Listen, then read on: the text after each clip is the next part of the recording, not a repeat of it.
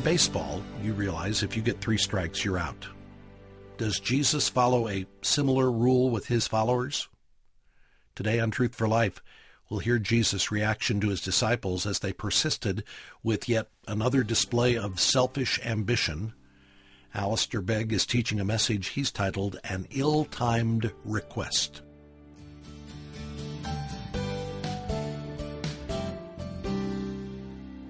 Father, thank you that we have a Bible to turn to, that your Spirit teaches us in it and through it. We humble our hearts before you. We pray that you will conduct that divine dialogue between your Word by your Spirit and our lives and conform us to the image of your Son, Jesus. For it's in his name we pray. Amen. Well, we turn this morning to the third and final prediction which Mark gives us of the passion of Jesus. And you would perhaps think that by this time the disciples would have learned their lesson. You remember on the first occasion, we looked at it back in chapter 8 and verse 31. Jesus explained what was going to happen in Jerusalem, and that was responded to by what we refer to as an ill-conceived rebuke. Peter sought to rebuke Jesus at that point. Jesus returns to the same issue recorded for us in chapter 9, and we find that the disciples, in response to Jesus' instruction on that occasion, respond with what we refer to as an ill-advised argument. And here we discover this morning in this third prediction of the passion of Jesus that the response of the disciples is equally poor. And what we have before us this morning we're going to refer to as an ill-timed request. Their proximity to Jerusalem, as it's described there in verse 32, highlights the very incongruity of their response to what Jesus is teaching them. I couldn't help but think of the words of a Paul Simon song, the nearer their destination, the more they're sliding away. And the closer they're getting to the events as predicted by Jesus, it would seem the less likely they are to grasp what's going on. And so once again, we observe, as we have done on each of these occasions, they just don't get it, do we? Now, in order to trace a line through our verses this morning, I have a number of words.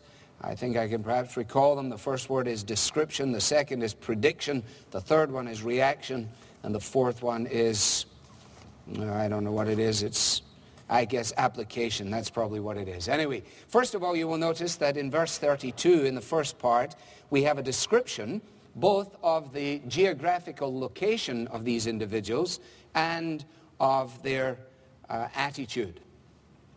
They are on their way to Jerusalem. If you've ever gone to the country of Israel and have taken a tour guide, they will have explained to you that you always go up to Jerusalem. You always, in the Hebrew word, make aliyah. From the east, it is a steep climb up to Jerusalem, the direction from which these individuals were coming. But when you read the Old Testament, you discover that it is always a description of making an ascent to the holy city. For example, Psalm 122, Jerusalem is built like a city, that is where the tribes go up. Come, in Isaiah 2, come let us go up to the mountain of the Lord. And that's exactly what's taking place here. They are now on their way up to Jerusalem. And Mark describes for us here, not only, as I say, where they are in the journey, but also where they are in terms of their minds.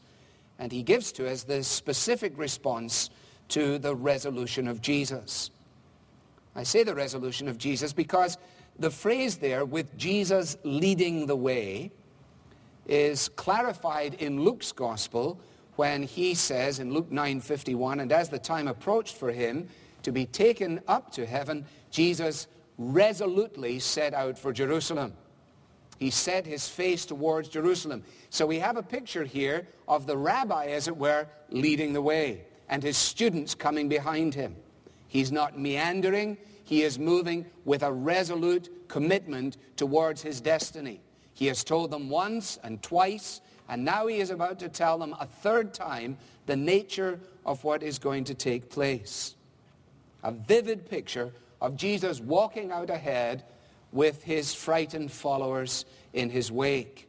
A man with a mission striding towards his destiny. And it is therefore presumably this steadfast commitment to all that awaits him which draws both astonishment and fear from those who are in his company.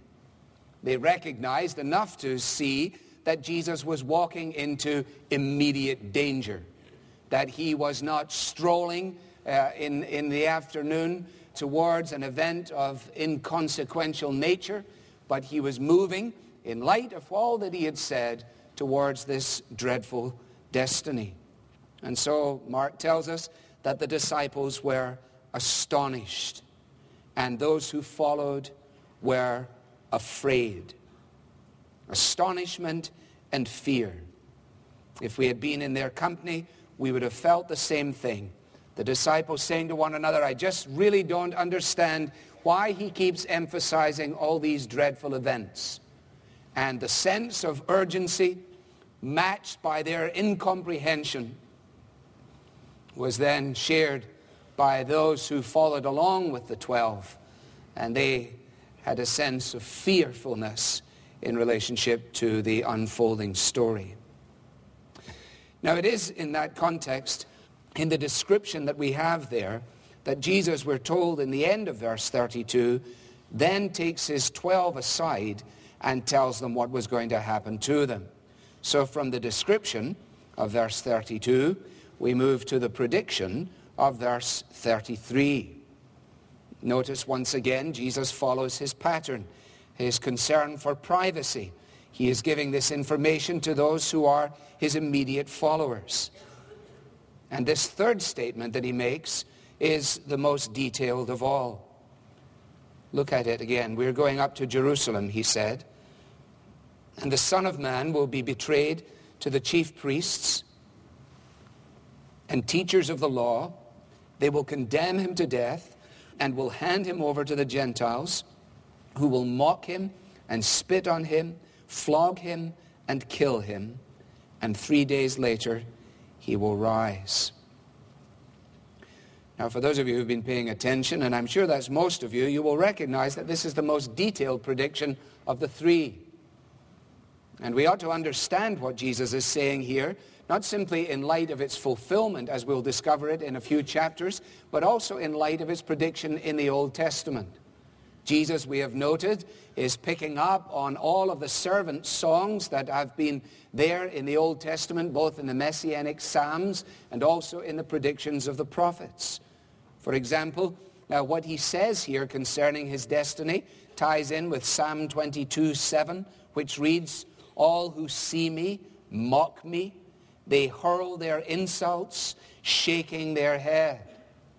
Or in Isaiah and in chapter 50 and in verse 6, I offered my back to those who beat me, my cheeks to those who pulled out my beard. I did not hide my face from mocking and spitting. And then, of course, in 53, in the familiar words, he was despised and rejected by men, a man of sorrows and familiar with suffering. And like one from whom men hide their faces, he was despised, and we esteemed him not. So the sequence that is described for us here is going to be worked out, as we'll discover it, in the events of his passion. And this notion of being handed over, we will see he was handed over by Judas, the betrayer, into the hands of the Jewish authorities. And then, since the Jewish authorities did not have the power to execute the death penalty, they in turn handed him over to the Romans in order that he might face his death.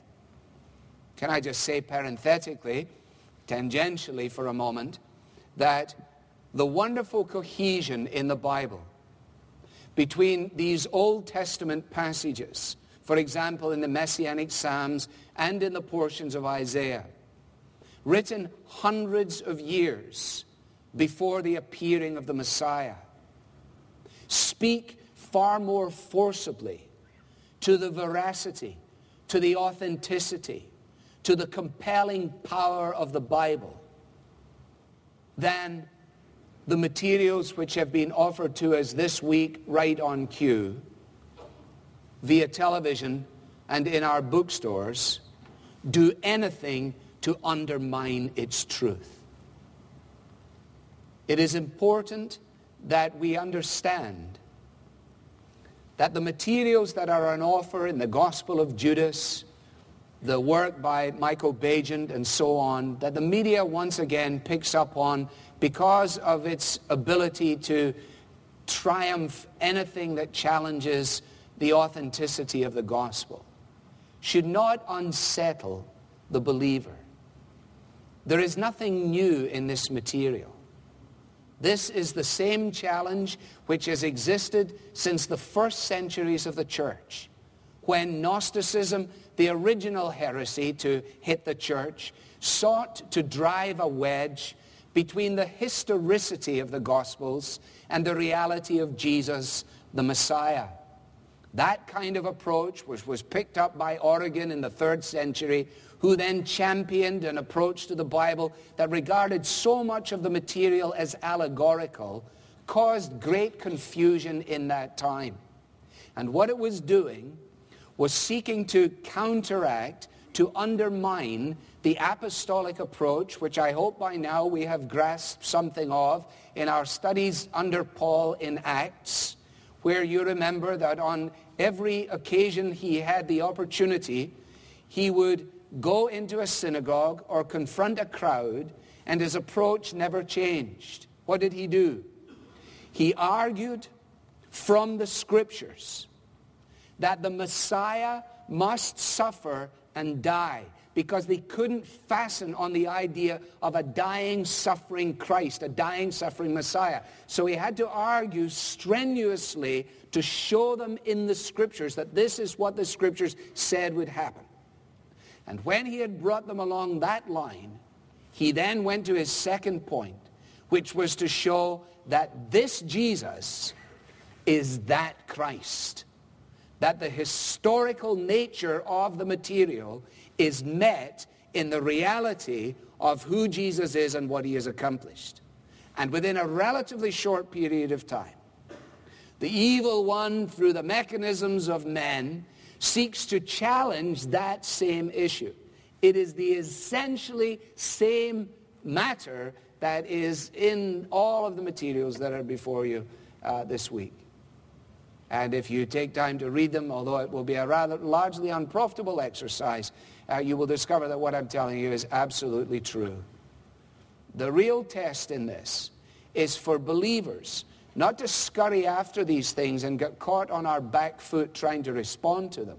But the real test is for us to be able, as people dealing with currency do, to take a dollar bill and to examine it with such care so as to know it so thoroughly that whenever somebody comes up with something that is spurious, we are able to recognize the counterfeit. Do not run after the counterfeit. Do not waste your time on the counterfeit. Read your Bibles. Think. Follow the line through. Well, that's all parenthetical. Let's get back to our outline, and we come now to the reaction of the disciples to what Jesus has said. Somehow the disciples were capable of selective listening, weren't they? It's as if Jesus was giving the material in stereo.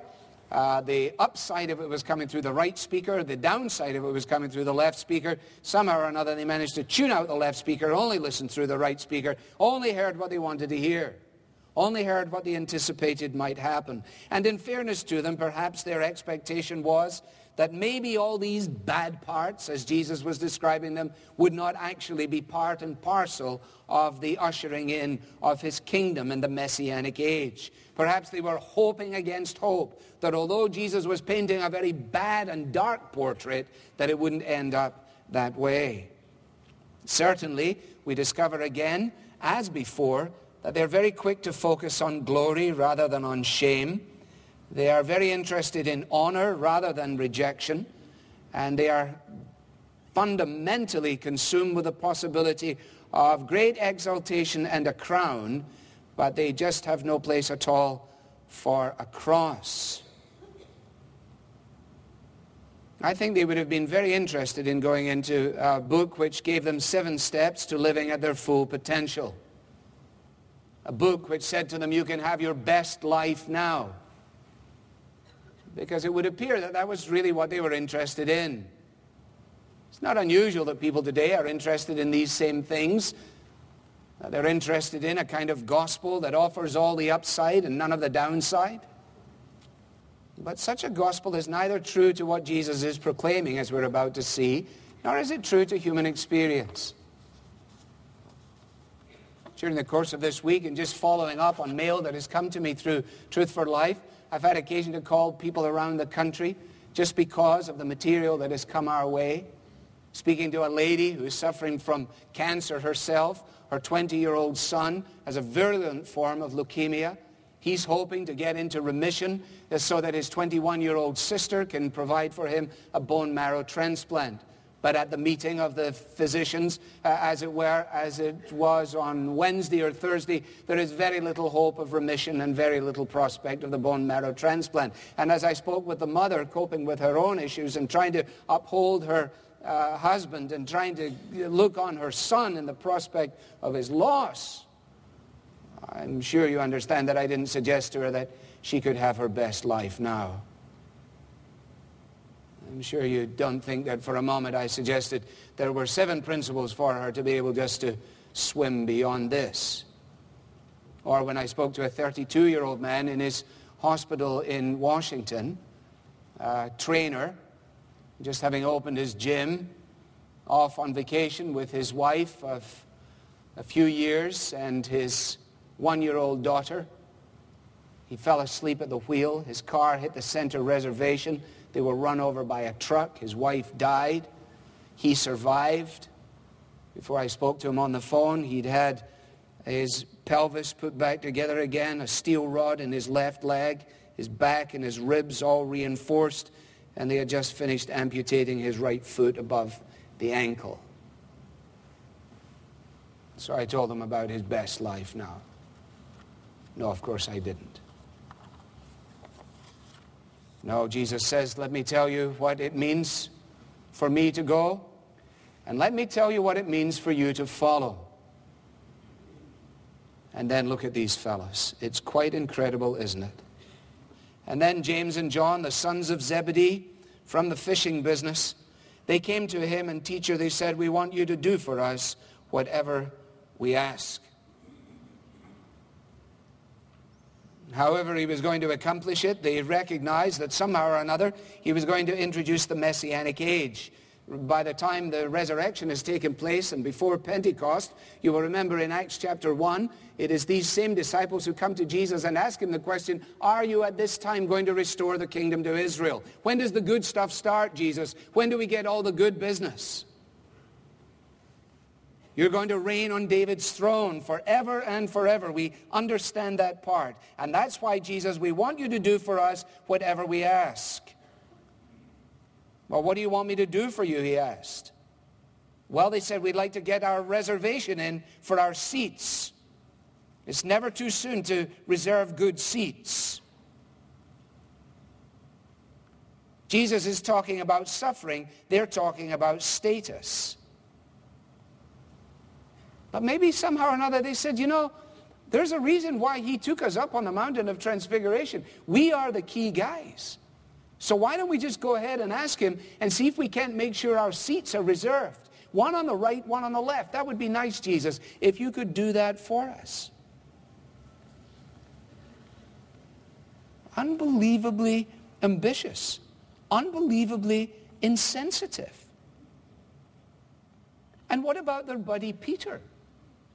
Weren't there 3 of them on the mountain of Transfiguration? What about Peter, James?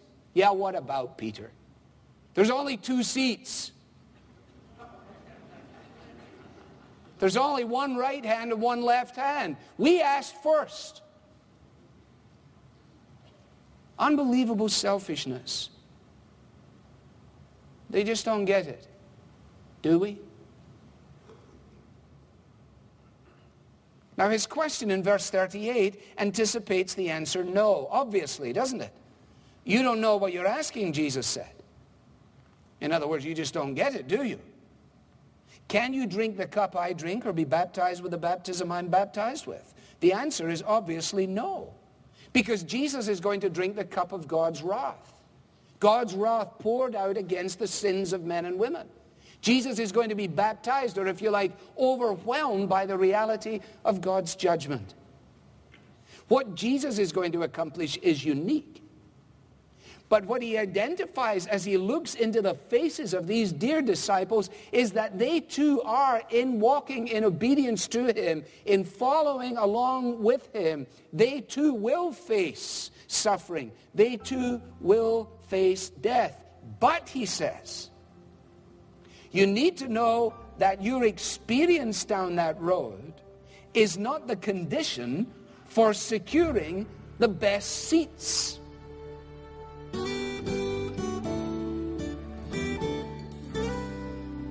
Each one of us is saved by God's amazing grace, not by our accomplishments. We'll hear the conclusion of this message tomorrow on Truth for Life with Alistair Begg. Now, in today's message, Alistair encouraged each of us to read our Bibles and think through what we've heard to be convinced of the Scripture's authority and to be able to recognize counterfeit teaching. Here at Truth for Life, we have complete confidence in the authority and sufficiency of God's Word. That's why Alistair teaches from the Bible every day. We trust that God will use the teaching of His Word to convert unbelievers to become followers of Christ and to increase the faith of those who already believe so that local churches will be strengthened. This is the mission you support when you donate to Truth for Life. We also offer free or at-cost resources on our website at truthforlife.org. People from all around the world can freely access thousands of Alistair's sermons, and they do. We often hear from listeners expressing deep gratitude for these powerful, life-changing messages. We're able to do this because of the generosity of our truth partners. Truth partners are listeners like you who consistently pray for Truth for Life and commit to giving monthly. The collective giving from truth partners covers the operating expenses needed to produce this daily program and make it available even in remote areas that are hostile toward Christianity. So thank you to all of our truth partners. And if you've been listening to Truth for Life for a while, but you've not yet joined this amazing team, make today the day. Signing up is quick and easy. Just takes a few minutes online at truthforlife.org/truthpartner or call us at 888-588-7884. I often mention how grateful we are for our truth partners and all that they provide, but you should know there are some perks that come with joining this team as well. When you become a Truth Partner, you'll receive a welcome kit. It includes the Truth for Life Daily Devotional from Alistair. You'll also be invited to receive a special monthly message that we have not aired on this program. And as our way of saying thank you, Truth Partners are encouraged to request the monthly resource we make available for no additional donation. And if you give $20 a month or more, you can request not just one, but both of our monthly resources. Today, we're recommending a fantastic book to read with younger children, children between the ages of 3 and 7. The book is called His Grace is Enough, How God Makes It Right When We've Got It Wrong. This is a book that takes the important topic of God's grace and presents it in a fun and understandable way that keeps little ones engaged. Request your copy of the book His Grace is Enough today when you sign up to become a Truth Partner. You can also request the book when you give a one-time donation at truthforlife.org/donate. I'm Bob Lapine. We may be tempted to shake our heads in disbelief at the rivalry among Jesus' disciples, but listen tomorrow to find out why their imperfection is actually encouraging. The Bible teaching of Alistair Begg is furnished by Truth for Life, where the learning is for living.